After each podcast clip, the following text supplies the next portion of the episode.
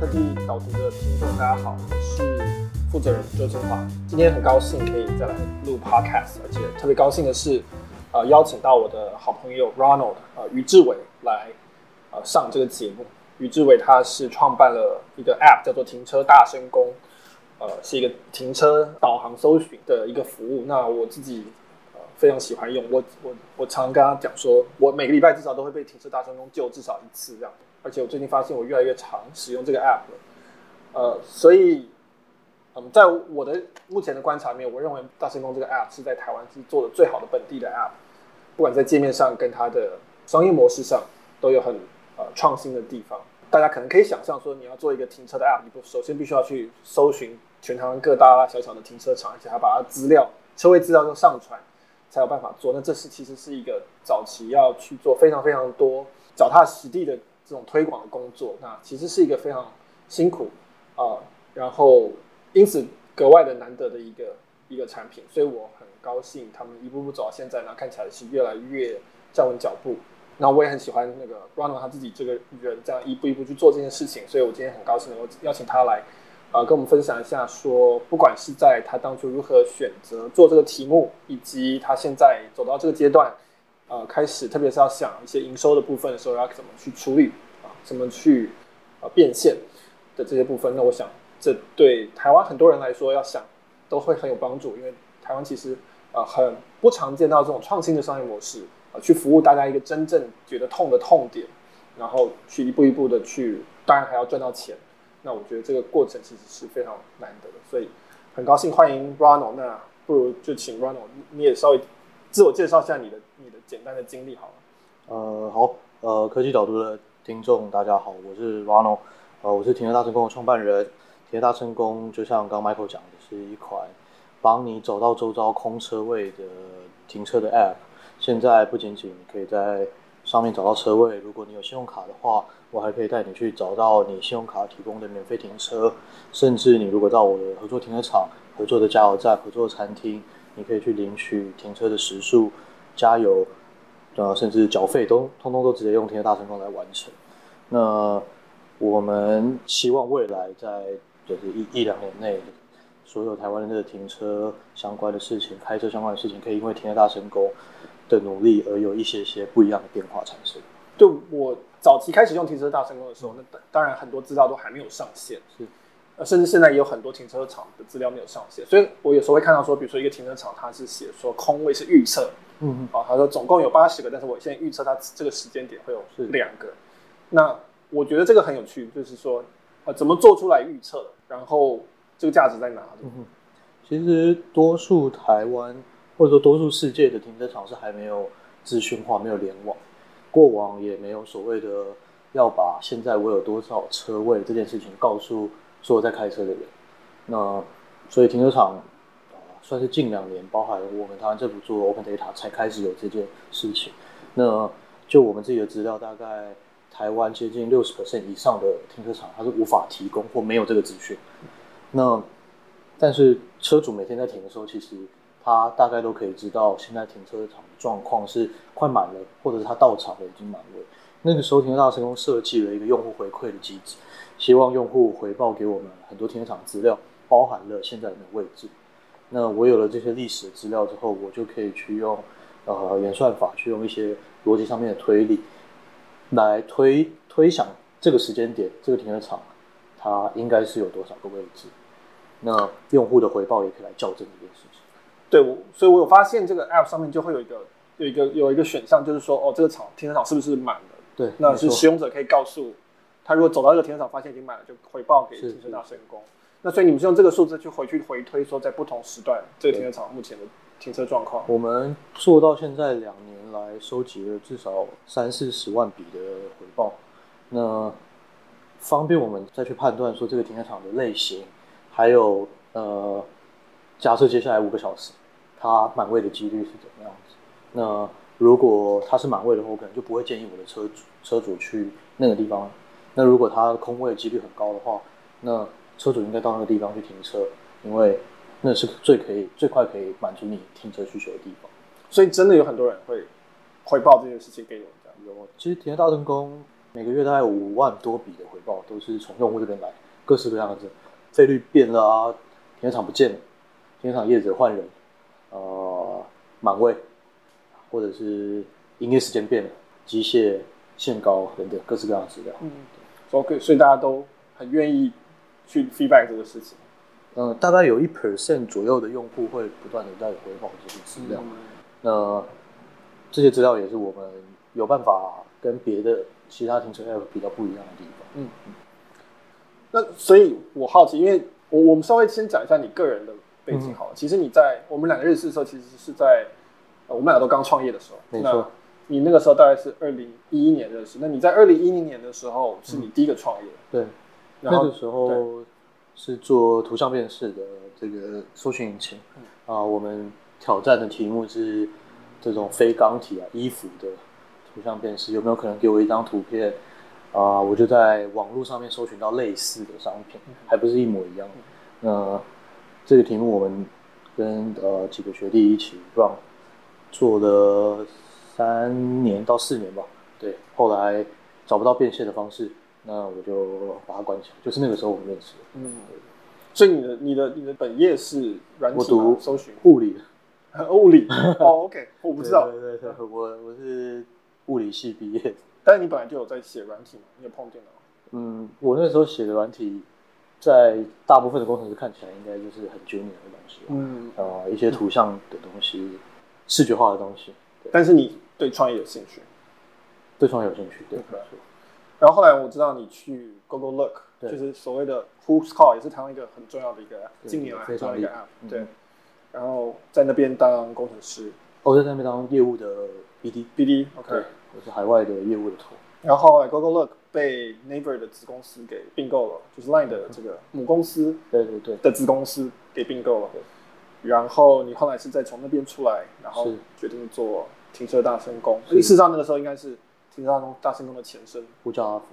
我们刚刚才讲过，就是说为什么很多的资料没有上线，因为停车场台湾很多这种中小型停车场没有上线，所以我们必须要依依赖这个使用者的回报。是。为什么？所以为什么在那个时候，二零一五年你做这个时候，你为什么会觉得说这可以做呢？就是说为什么会觉得说这个东西是是有办法做起来的？嗯，资料都还没有上线啊。那个时候，因为我们在做趴车，趴车我就会需要停车场的资料，让趴车员呃找最近的停车场，找最便宜的停车场，去去填这个趴车服务的成本。那我我记得印象很深刻是有一次我们。看那个资料库，发觉台北、新北，我们已经累积了一千多笔的停车停车场的资料。那我自己都蛮压抑，说怎么会有这么多的停车场？那为什么大家还觉得停车是一件很困难的事情呢？嗯、那既然这是一件很困难的事情，我我有了这资料，为什么不把它释放给一般的人来用，而只给我的趴车员来用？所以就花了一点时间，把它变成一个产品上架，有点像是上一个 side project。把它放在那边跑跑看。OK，所以我我跟听众可能不熟悉这段历史，解释一下，说停车大大声宫的算前身，其实是一个另外一个服务，叫做呼叫阿福。是，阿福就是蝙蝠侠的那个管家那个概念，叫阿福嘛。当时呼叫阿福的服务是基本上就类似趴车小弟的 Uber 这样，你可以叫他过来。随时叫人过来帮你停车，你找到停车位，你就叫这个人来帮你停车。那他他那个时候，因为那那时候也是一阵 O to O 的热潮，没错。然后再做这个东东西，那但所以你们那个时候因此就累积了一堆停车场，一堆停车场资料。对，就后来那那那所以后来呼叫阿福怎么回事？呼叫阿福其实在那一年我们就呃做了一阵子，发觉我们无法把它规模化，人事的成管理的成本还有。呃，停车产生的时间点非常特别，就是下班那那段时间。但那段时间，我的人的产能是固定，嗯，一个人可能从接到一台车，塞完车停到停车场，再回来，再接另外一台车的时间是固定，嗯。那台湾又有一个，台湾其实停车费相对便宜，相对于洛杉矶、纽约这种城市来说，它是便宜到不行，所以你很难去 tune 出合理的 margin，让这件事情是。呃，可以 sustainable，那哦，我们就把它停掉。OK，所以停车需求是集中在一个很少的一个时段，是。但是你的服务方式是因为是靠趴车的人，那这个人基本上就是一一个人就只能一次只能开一台车，对，他三个小时可能就只能停几台车而已，是，是所以无法面对需求。那再加上单价也拉不起来，因为停车费就那么对低。那你如果要再加，他抽太多钱的话，嗯哼呃，使用者无法接受这样子。OK，那所以呃，后来也就是说这个 side project 就是你把这些资料放上线，然后反而变成今天的停车大神功。现在回头来看，其实还蛮合理的，就是说还不如用用软体的方式导引他自己去停车场。是是是。那个时候其实也面临一些问题，就是说我们几个呃当初做这个产品服务的人，我们背景都是做网络的，做 app 的。嗯，我说老实话，我们不太会管一堆爬车人。是。就管人是一件需要训练的事情。那再来是停车大成功，那个时候是个付费的产品，付费的产品摆在架上，我们默默的也是累积了，我记得快上线第一个礼拜、两个礼拜就一快一千人，嗯，total 大概三千人，直到我转成免费以前都是就是付费用户，付费对付费用户有到有到快三千人，所以会看那边的数字会觉得说，哎，我没什么花心思去推。反而，他的用户成长的速度还比我花好多力气去推这个呼叫阿福来的更更有效。那呃，如果今天我们要把呼叫阿福给停掉的话，是不是其实我们稍微 pivot 一下去把停车大成功做得更好？而且那件事情也不需要人力。嗯嗯嗯。所以你发现说那个地方的需求反而是自然生长的很快，这样子。对。那。我可不可以问一下说，说当时就是在那个时候，停车大成功的付费服务，当时你们主打的价值是什么？就它付费可以得到什么东西？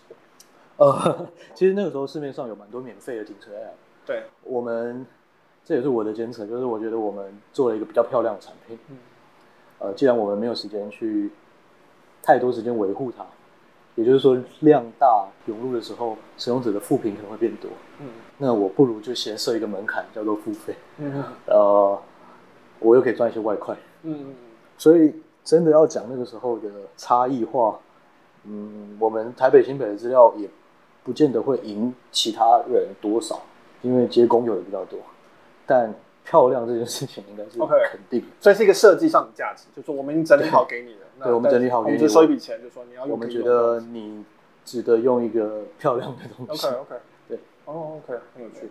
但是后来发现那边的成长是是是比较迅速的，是。那后来我了解说，后来这个呼叫阿福这个东西后来基本上就结束了，然后你自己呃，相当于你自己投钱去继续把这个停车大成功经营下去。是，是那。我我我觉得这个题目非常有趣，或者我今天邀请来这边很大一个理由是因为，首先那当然是解决一个很大的痛点啊，就是我身为一个车主，在临时要找车位的时候，那是非常非常 stress 的一个状况，非常压力非常大的状况，所以这个东西停车大成功很有效的帮我解除这个压力。那但是呃，所以这个需求非常非常的明显，也不是你也不是第一个看到的，是还相信很多人都看到的需需求，但是这个。商业模式的困难点在于说，一开始是肯定是要烧钱的，因为一开始你必须要先累积有足够的资料，才会有使用者愿意使用，没错，他才会看到价值。否则的话，我有时候可以找到停车场，有时候找不到停车场，是，他是马上就离开了，是。所以前面一定会有一段烧钱的阶段，就是你们要去地推，去去把这些资料上线，尤其是尤其是要把台湾这些很多是那种就是很老旧的这种这种个人经营型的停车场是要烧钱，这一部分一定是烧钱，是。而且这个东西的营收在哪里，其实还不知道，因为没有人做过。对，那你为什么那个时候会有信心说我要来做？还是你没想清楚？那个时候主要的推理的逻辑会是说，既然我们什么都不会，我们就是做 App，那我至少可以确定一件事情是 App 的品质稳定度应该是会赢过现在市面上的产品。所以如果我的 App 的资料的品质、服务的品质是够的的话，呃，我能不能够在举例来说，两个月内、三个月内把用户从三千变成三万，因为三万个人在用的时候，你可以慢慢看出一些转换的价值。所以我记得蛮清楚，那个时候跟公司同事提议说，我们不要想别的事情，我们就来做停车大成功的最主要的根据点，就是我觉得我们现在回到一个我们擅长的领域了，把 App 做好，让用户成长。那所以我们做了几个点，是把付费改掉，变成免费。希望免费拉更多用户进来，再来，呃，我设法去解决刚刚提一开始提到的用户没有办法取得车位的现实状况这件事情。所以开始去跟业者谈，开始去跟公部门的这个机关接洽，说可不可以接你们的东西进来。那一六年开始的时候，我们就做到快五万多个人在呃用过下载。那那就大概一年。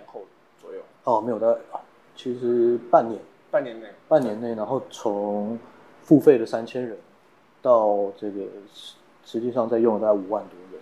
那个时候，呃，开始看出来说这个东西是有需求的。呃，工具它它是一个工具类型，工具类型在台湾。理论上，像我们之前做 Whoscall，它可以涨到三四百万人，所以这个我五万到三四百万的一半好，两百万还是有机会。那其实最主要的原因都还是看用户的量，用户如果有持续进来，就会有一个信心是总有一天这些用户应该可以变成有价值的东西。嗯，所以换句话说，没有想太多啊，就是想太多收钱的部分，就是、只看用户有没有增长，增长。对，所以我想，我想应该。很大一部分也是因为那个需求很明显、很强劲，是，所以让你们觉得说，呃，先可以不要想的事情，是因为这显然是有一个东西是可以把它导向某地方去，没错，可以赚钱这样子。所以这半年时间就是做 App 跟一个个停车场去谈这样子吗？对我，我那个时候四个人，所有的人都是客服营运的人，资料进来就开始处理停车场是不是在回报啊等等，呃，处理用户上面的评论，我们四个人轮流会去回。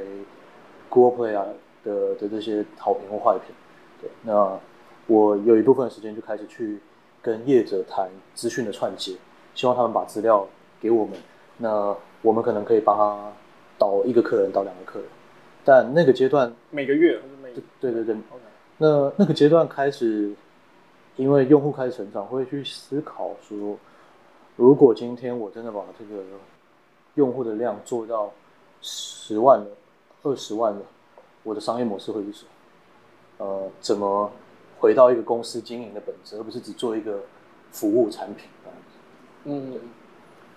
所以其实中间是有一个类似说，我们现在在做产品，那我们要慢慢开始思考作为公司对赚钱的这件事情。对，对，对，因为一开始我记得我设的时间点就是说，三个月如果做到三万，哦不，三个月到五万的的这个这个人数，那这件事情哦看起来是值得。值得继续做的，呃，大家就给我三个月的时间嘛，反正啊，我们前一个题目呼叫也也也失败了，那不如就在这个咬紧牙关三个月。你说你的员工们对对对，我跟你画掉这样子啊，短期之内我们也我是也没别的事做。对，我聊 我我我我们私下聊过，你说这部分这一段时间其实大部分基本上就是你掏钱就对了，在趁这边。对，那个时候就借了一些钱，然后告诉。同事们说：“你要跟我，反正三个月是没有问题。是三个月后我不知道，但是那这三个月我们要做什么事情？就是用户要涨起来，涨到我去跟别人谈事情的时候，别人不会觉得我们还很小，是稍微大一点点。所以我我想我猜测一开始停车场可能是没有什么兴趣，觉得说多做这件事情麻烦。等到你们有带了。”哦，三万人或或五万人或十万人进来的时候，那个态度可能就不一样。是是是，那个时候我我记得我是稍微准备了一下这个呃信用卡的有效发卡量啊、呃，因为停车场都有跟银行合作，所以我们就去看说，今天坐下来，我可以跟你讲说，我大概等于什么样子银行的发卡量，嗯，那银这个停车场会比较有感觉说哦，所以你就是那个卡的。类比比较符合他们思考的模式。对对对对，不然对停车场业者来说，APP 有五万人跟十万人离他们太远，距离太遥远，他还是会觉得银行才是真正我有合作过，我比较可以 reference 的对象。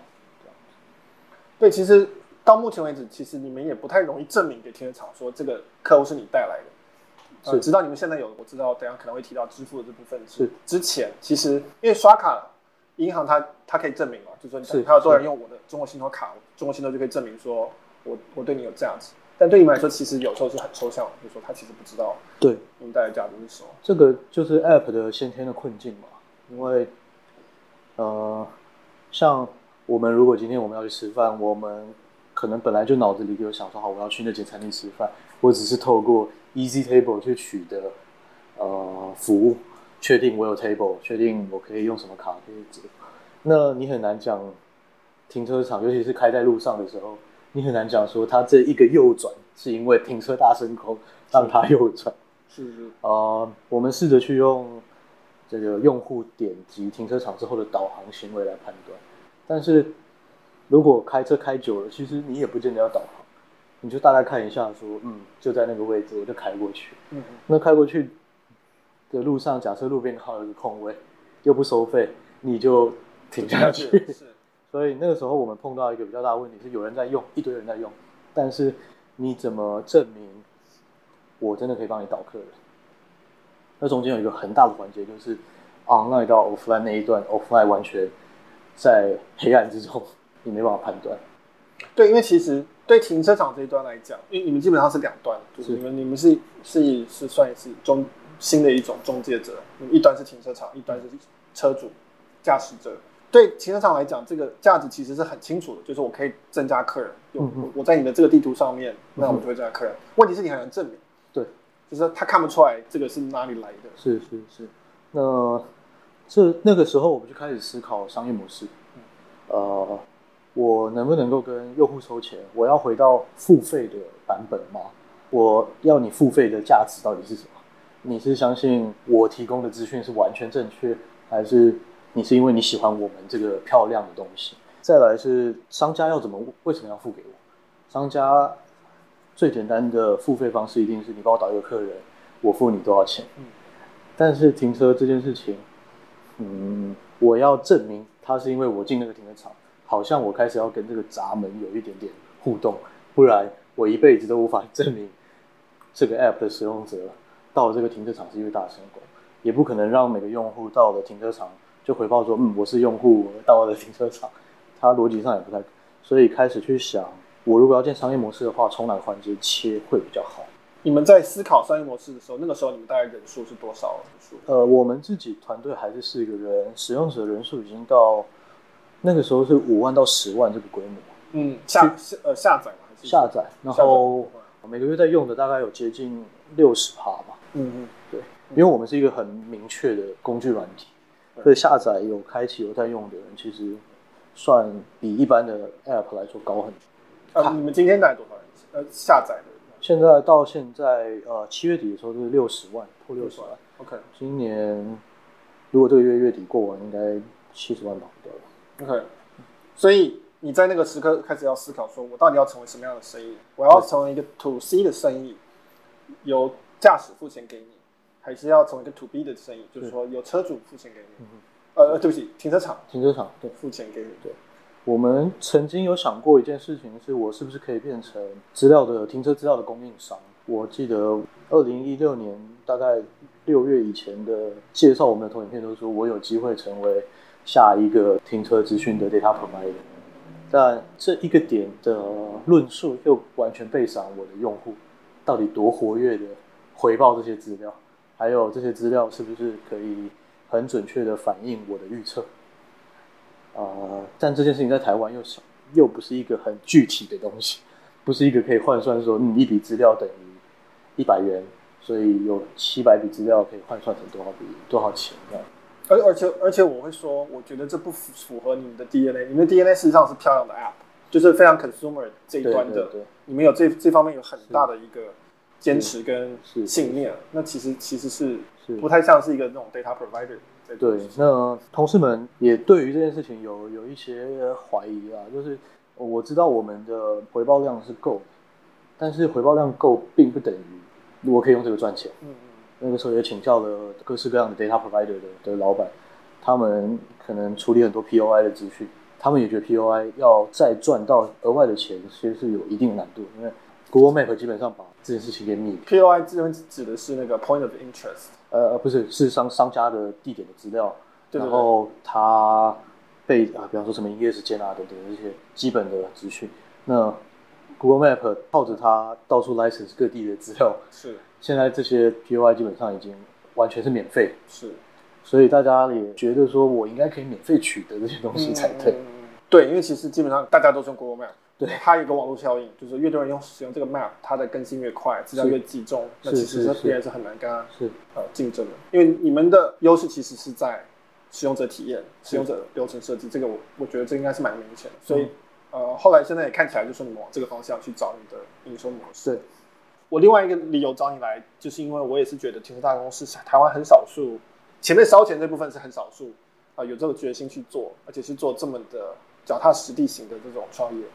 第二个少数是很少这种 App 能够走到开始找营收模式这个阶段，开始找变现，你的用户够多了，嗯，资料也够齐。那所以我，我我很好奇，说这一段要怎么样去，你要怎么去思考这个问题？嗯，那你们可以，你可以解释一下你们现在的呃营收模式有哪些？我们现在其实呃，向两端收费，呃，第一端是停车场，我因为整了它这个进出场的入口的辨识，所以如果我导一个客人来停车场，会跟我做分润。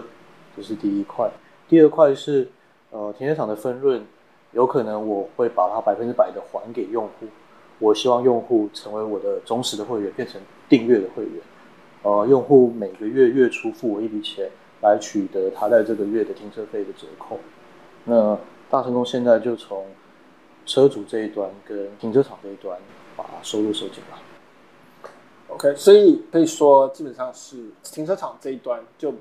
有点类似他的资讯系统这样子，就是帮助他把现资料上线，就可以算是可以变现的进来。是，那还包含了尽可能的去整合我们有的行销资源，比方说我们跟中国信托、跟国泰世华、台北富邦、永丰银行这些有合作。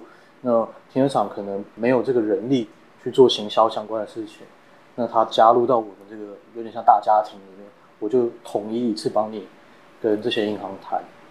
那如果你觉得你的停车场想要朝着无人化的方向去走，那刚好我们也是希望往这个方向去走，所以我用车牌辨识，我用手机付款这件事情来让呃人的这个参与尽可能的降低。那最后一块对业者来说，我就希望他们专心的去把他的这个某某停车的停车场数量推得更多，因为台湾的停车场大概有七千多个吧。那多数的业者是在一百多个左右，所以七十分之一其实一个很小很小很小的。你说一百个是说什么意思？所以他可能停车场业者旗下有的停车场有一百多个。哦，OK，所以所以台湾有七千多个停车场，然后很多业者是大概一百个一百个这样子。对对对，它其实是一个很要怎么讲破碎的市场嘛。OK，没有人是我有三千个，没有这种，嗯嗯嗯，多数都是一百个。可能过两百以上就剩两三家。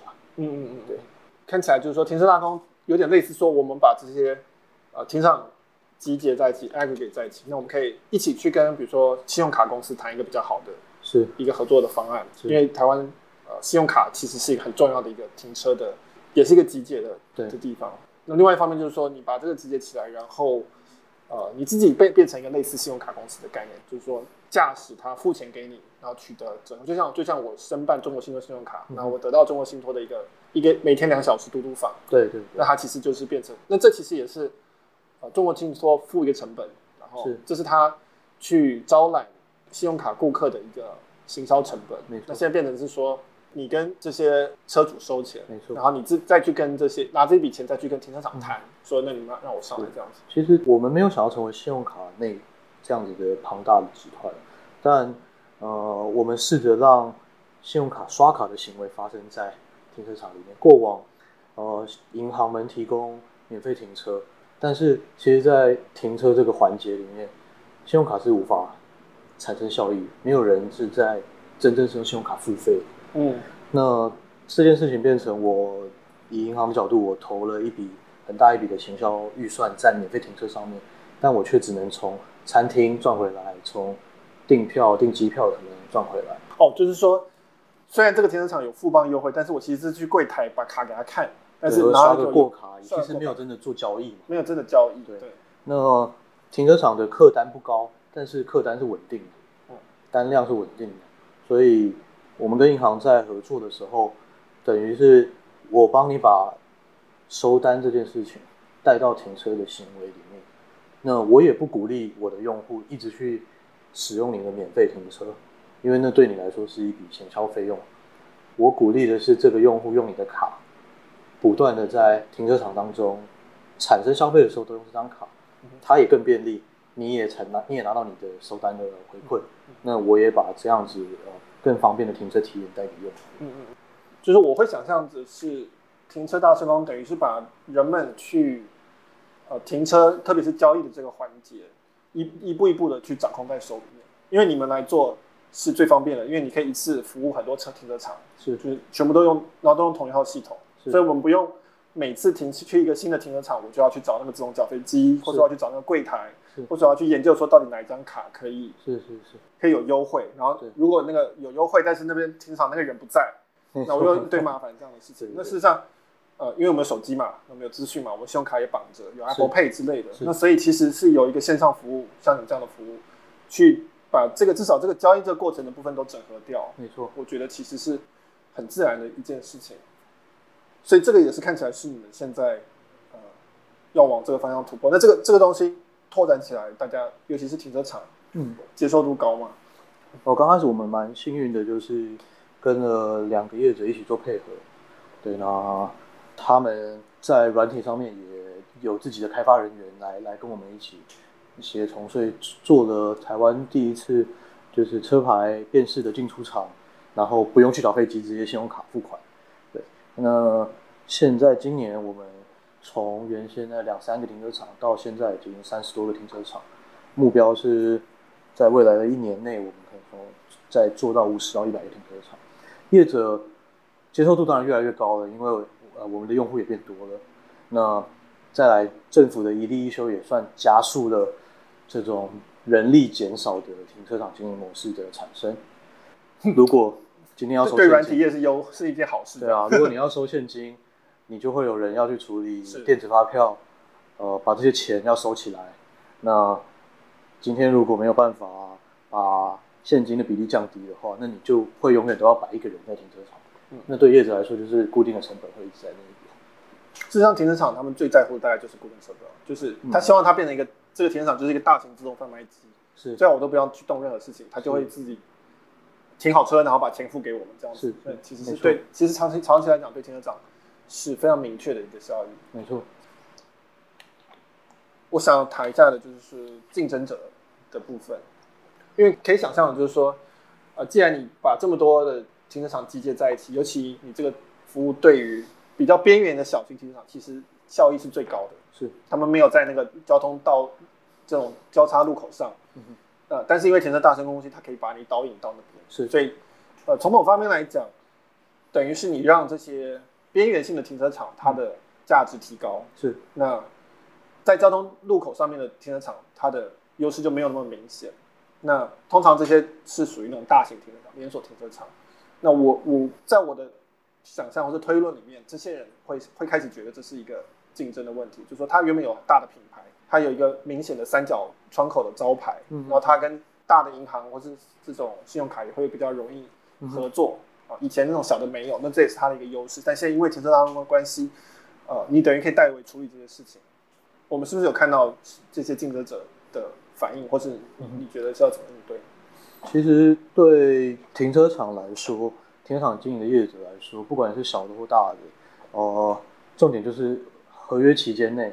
就是你租赁这个土地，你在经营停车场期间内，我能不能够帮你赚钱，或我能不能够帮你省钱，就两个面向的问题。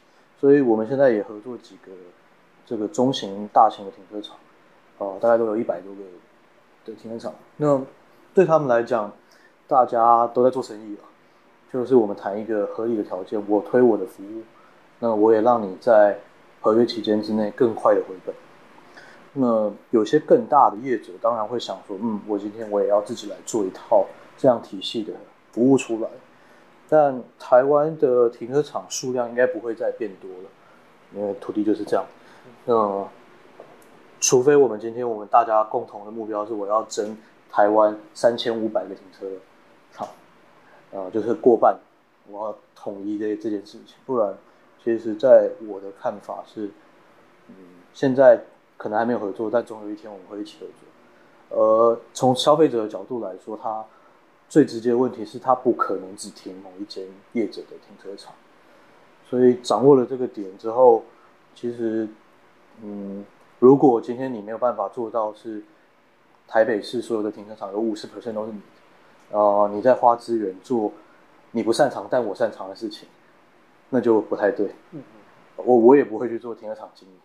因为我也不会去做田场开发，因为那不是我擅长。啊，就让我来帮你把行销这一块，把设备的稳定、设备的无人化这一块做起来。那做起来之后，我就放我的用户去你停车场停车。所以长远看起来，呃，竞争是必然的，因为每个人想法不一样。但如果再退一步，是我们都做我们自己擅长的事情，那还是有合作的空间。对，我我也这样觉得，就是说停车场它当然就是就是希望土地能够获得最大的利润。嗯、那你们其实是服务驾驶者为主，所以其实呃，你们还有很多可以做的事情，而且不会跟他竞争者撞到。比如说各式各样车主驾驶会需要的事情，嗯、洗车。或是所谓的各式各样可能的中油在做事情之类，那其实都是在我看来都是其实，在同一件同一个层层面上的事情，对，都是有你们机会去发展。那说不定还可以跟停车场有其他的所谓 synergy 这个这个话的东西。那最后我想讨论一下长期的趋势，嗯哼，就是你刚才也提到了台湾搞不好不只是停车场不会增加，搞不好连车子都不会增加。是，那你觉得目前？就停车大大圣宫来讲，你觉得目前你们最大的下一个阶段最大的一个重要的目标是什么？嗯嗯，我觉得再过二到五年，停车场不应该再出现票卡、纸票这种东西。那如果无人车、自动驾驶辅助的自动驾驶是趋势的话，而且车子联网也成为必然的事情了。那我们需要去思考下一个点是，车子当你要让它自动驾驶的时候，它不可能去排队入场取票，所以我们在想的那个未来里面，车子它也是一个手机的放大版本，它里面的这台车机应该要知道附近哪一个停车场是我现在开过去是最有机会停到位置的，同时。出厂的时候不会因为我要去缴费机缴钱而把我卡在栅栏机门口。那台湾跟美国不一样的地方是我们都是栅栏机，美国是开放。嗯，对。那只要栅栏机还是存在，就会对自动驾驶或这个什么无人车造成很大的困扰。我们就是要把这件事情抹平掉。再来，从数据的角度来看，嗯，如果我今天我要建构一个更好的城市停车的网络。我不能够再让城市的停车场有一些是用非资讯化的系统，因为唯有资讯化系统，你才可以看出哪些地方其实是需要多建停车场，哪些地方其实我可能把这个国小的停车场在下午或夜呃六日的这个夜市摆摊的时段稍微开放一下，我就可以缓解这个需求。没有数据，我就没办法做正确的推论，但要累积数据，其实是一件。很痛苦，很痛苦的。嗯，包含你的 infrastructure，包含你对数据的解读。那我们想象的长期的趋势，应该在资料上面，它要全部联网；在进出上面，它要透过简单的方式，让车子可以很自由的进出。那我们这也是为什么我们就不断的在推车牌辨识、手机付款，还有鼓励车主回报，鼓励车主，啊，鼓励停车场把这个停车的资讯。回传给我。我希望，当有一天车子联网了，当有一天自动驾驶在台湾已经普及了，人们不会到那个时候才想起来说：“哎，这样我要停车，我是不是人还要 摇下我的车窗，滴悠游卡或按票卡、按按钮取票这样？”对，我我解释一下，就是可能很多人还没有用过这个功能，就是它呃，Ronald 刚提的车牌辨识指的是啊，我现在还蛮常用到，因为我停小巨蛋，嗯哼，然后我因为我有在停车大成功绑卡。所以他的做法就是，我开进去的时候，他会用车牌辨辨识知道我的车号，然后就知道我在停车大圣宫有卡。嗯，那所以我就也不用拿任何的那个代币或是票卡，我就直接开进去停车。然后出来的时候，他一样会扫一下我的车号，然后就直接扣我钱，就跟 Uber 一样，他就寄张账单给我，然后我就出去了。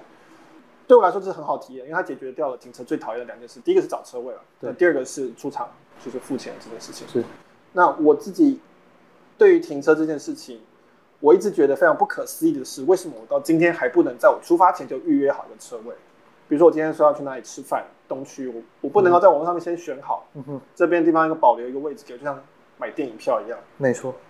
那我就再也不用去想这件事情，我不用非要经历过那一段在那边转半个钟头，没错，然后去东张西望的这个过程。就算有天生大圣功这一段痛苦状况还是很痛苦。呃，但是有天生大声大声功已经好很多了。那，但是我认为这个是完全不合理的事情啊、呃，就是说这个这个肯定是可以用科技啊、呃、解决它，这已经是可以解决的问题。是好，这现在单真的就是缺资料或者缺这个 implementation 的问题。对。不过因为其实大大声公关系，我觉得我的猜测是我们其实台湾在目前在这方面算是已经算是领先的。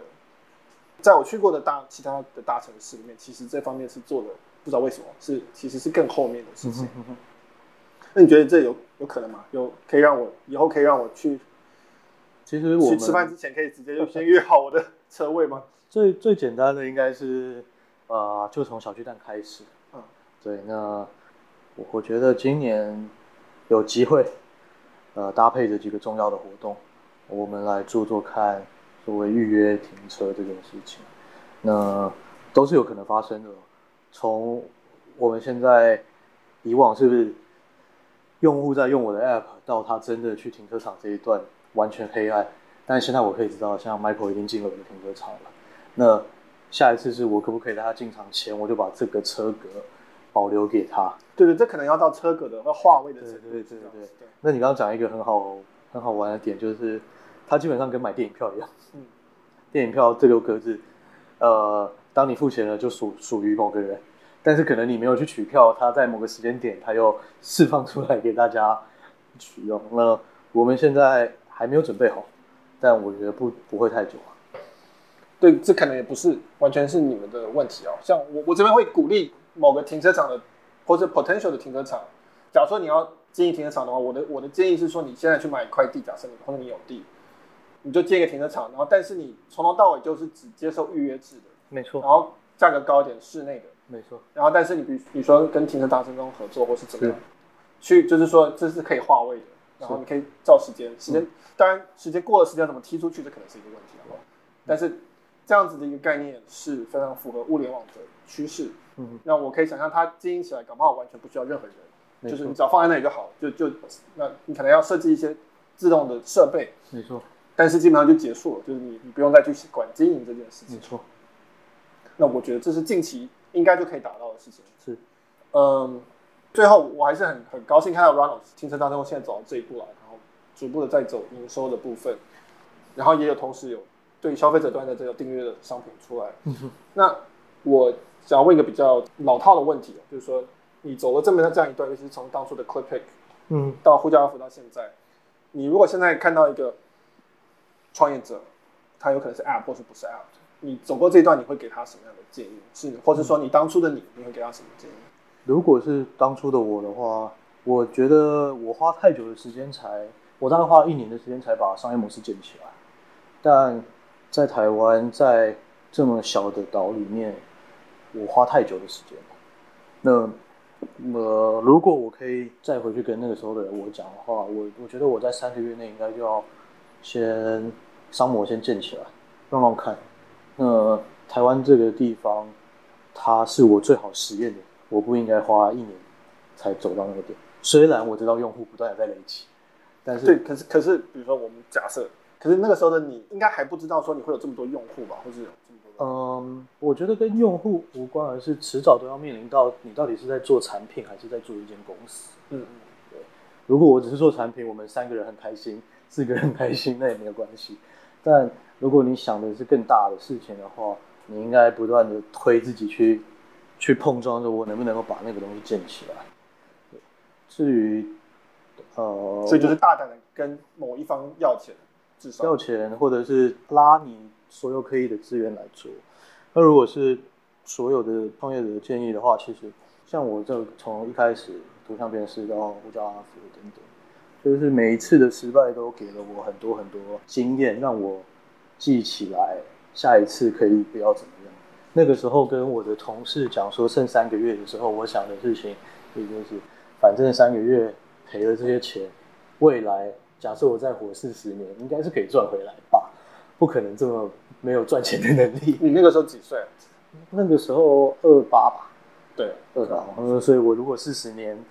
我可以活到六十八岁，工作到六十八岁，我应该可以把这些钱给赚回来。嗯，那我损失的就是，呃，钱，钱，对，呃，同事们也没有损失什么，但我可能可以再学到一个经验，帮助我下次要做这件事情更更更快的上手。所以那个时候就很很大胆的就就就是借了钱，然后就开始开始玩。所以我我想要跟在创业的人，或者是正在这条路上但是还比较迷迷茫的人讲，就其实失败有的时候是非常好的事情。那只要知道你失去的会是什么，而且你可以承受这件事情，嗯那其实失败没有什么好担心，是你的决定。对啊，不是别人害的。对对对，OK，好啊，这是一个很好的结尾。那谢谢 Ronald 今天来参加科技导读的 Podcast。